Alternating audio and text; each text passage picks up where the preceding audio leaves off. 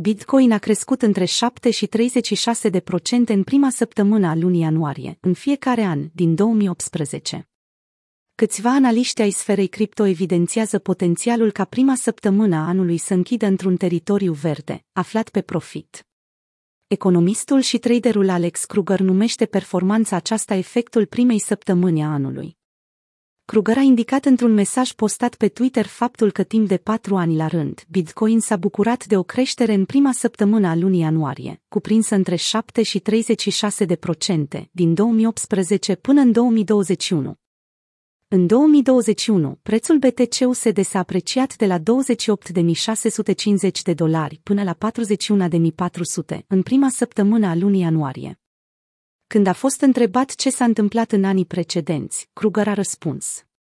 Sincer să fiu, doar 2020-2021 contează. E vorba de piețe diferite, deci folosiți aceste informații cum doriți. Perspectiva sa optimistă față de începutul lunii ianuarie vine de la așteptările sale față de fonduri, care vor face investiții colosale în piață. Același sentiment îl are și Raul Pal, CEO al Real Vision.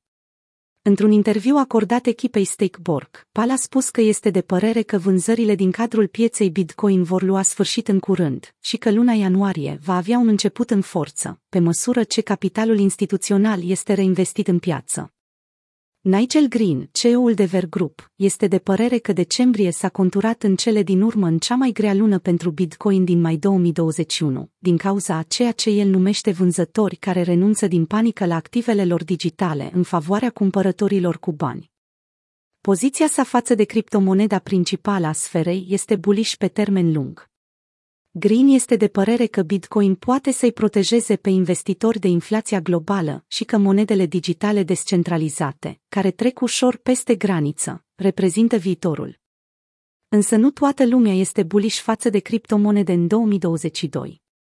Carol Alexander, profesoară la Sussex University, a transmis într-un interviu CNBC că BTC ar putea să scadă până la 10.000 de dolari în 2022. Trebuie menționat însă că doamna Alexander este sceptică față de Bitcoin și nu crede că are vreo valoare fundamentală. Mai mult decât atât, dânsa este de părere că prețul activului digital și-a atins deja maximul acestui ciclu. O perspectivă mult mai informată a oferit Todd Lowenstein, din partea Union Bank. În opinia sa, condițiile climatice precum pachetele de stimulus oferite de guvernul american pentru combaterea virusului respirator și dobânzile foarte mici au contribuit la creșterea activelor, însă factorii aceștia vor lua în curând sfârșit. Schimbarea va avea un impact negativ asupra BTC-ului și asupra piețelor tradiționale în 2022 condițiile economice favorabile se apropie de sfârșit, iar lichiditatea se retrage, factori care vor afecta disproporționat clasele de active speculative, printre care și criptomonedele, a spus Lowenstein.